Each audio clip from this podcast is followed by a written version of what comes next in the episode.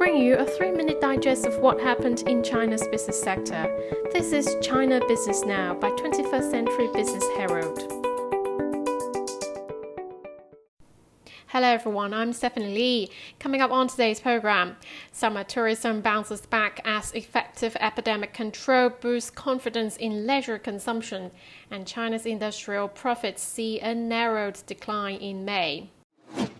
Here's what you need to know about China in the past 24 hours.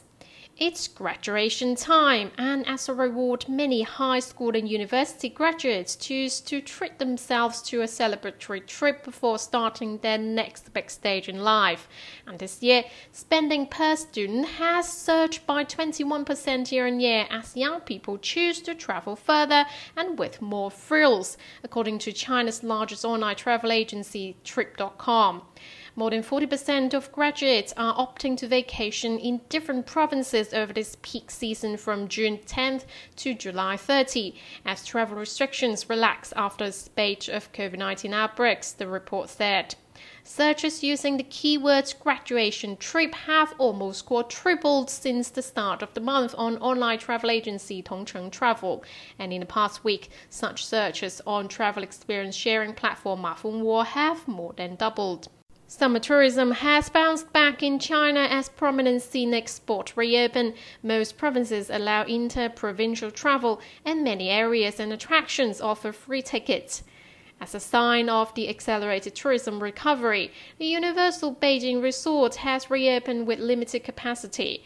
The resort resumed operations on Saturday after a suspension of nearly two months and was top among all searches for theme parks across the country on domestic online travel platform Qunar.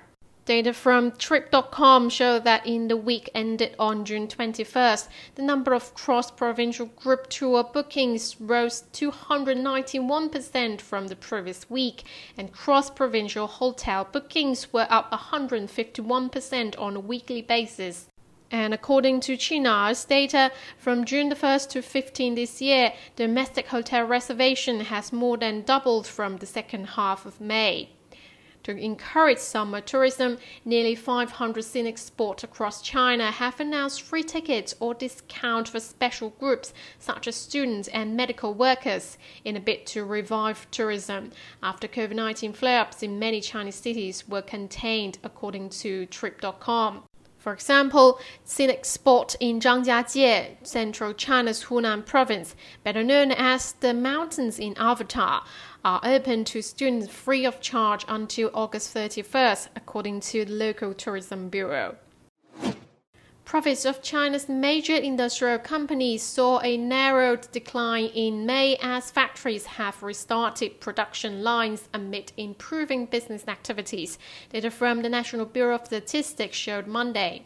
Major industrial firms, each with business revenue of at least 20 million yuan, saw their profits decline 6.5% from a year earlier last month, narrowing from 8.5% contraction in April and in May, revenues of these major firms went up 6.8% year on year, a faster growth pace compared with April. During the January to May period, these industrial firms raked in around 3.44 trillion yuan in total profit, up 1% year on year. China's National Meteorological Center renewed its yellow alert for severe weather threats today. From 2 p.m. Monday to 2 p.m. Tuesday, rainstorms are expected in part of 14 provinces and regions across northeastern to southwestern China. Short spells of heavy rainfall and thunderstorms are also expected to lash certain areas. Part of Liaoning, Shandong, and Jiangsu will experience downpours with up to over 100 mm of hourly precipitation. Moving on to some regional highlights.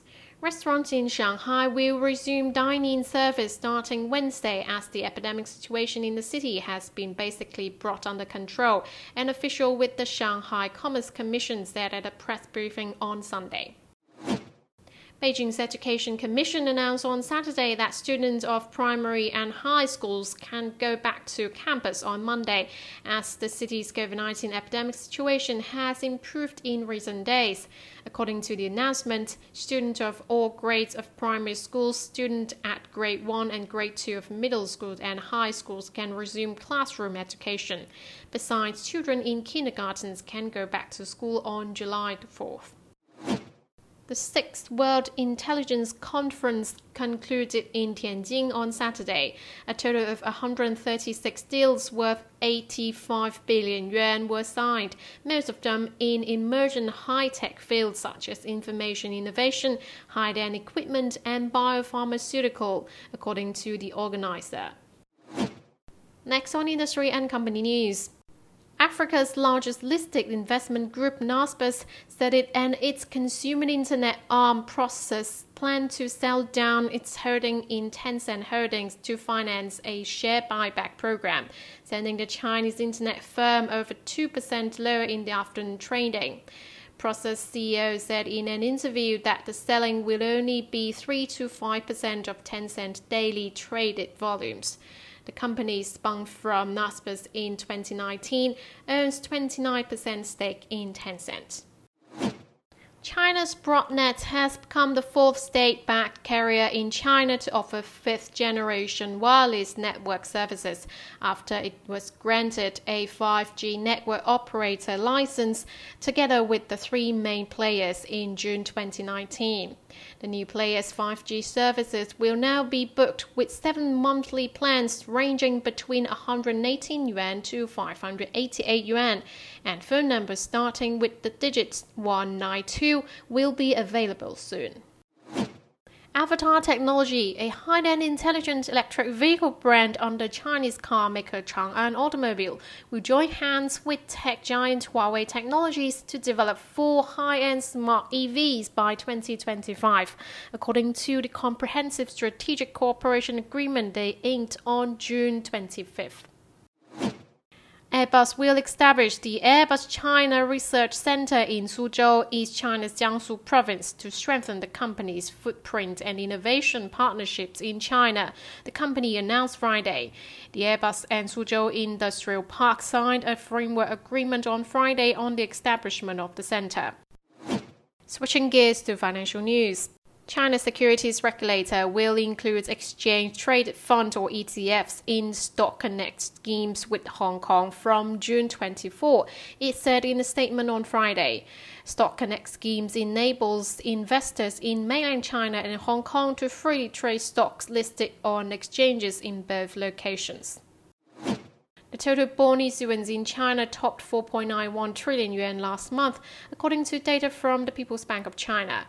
The issuance of treasury bonds reached 561.6 billion yuan, and the issuance of local government bonds came in at about 1.21 trillion yuan, the central bank data showed. In May, financial bond issuance stood at 556.2 billion yuan and corporate bond issuance hit 760 billion yuan. The issuance of asset-backed securities totaled 10.4 billion yuan and that of interbank deposit certificates reached 1.8 trillion yuan. Wrapping up with a quick look at the stock markets. Chinese stocks rose on Monday with tourism and consumer sectors leading the gains as Shanghai reported zero new local cases for the first time in two months. The Shanghai Composite rose 0.88% and the Shenzhen Component gained 1.1%. In Hong Kong, the Hang Seng Index closed 2.35% higher and the Tech Index gained 4.71%. That's it for today. Tune in tomorrow on China Business Now by 21st Century Business Herald. Goodbye.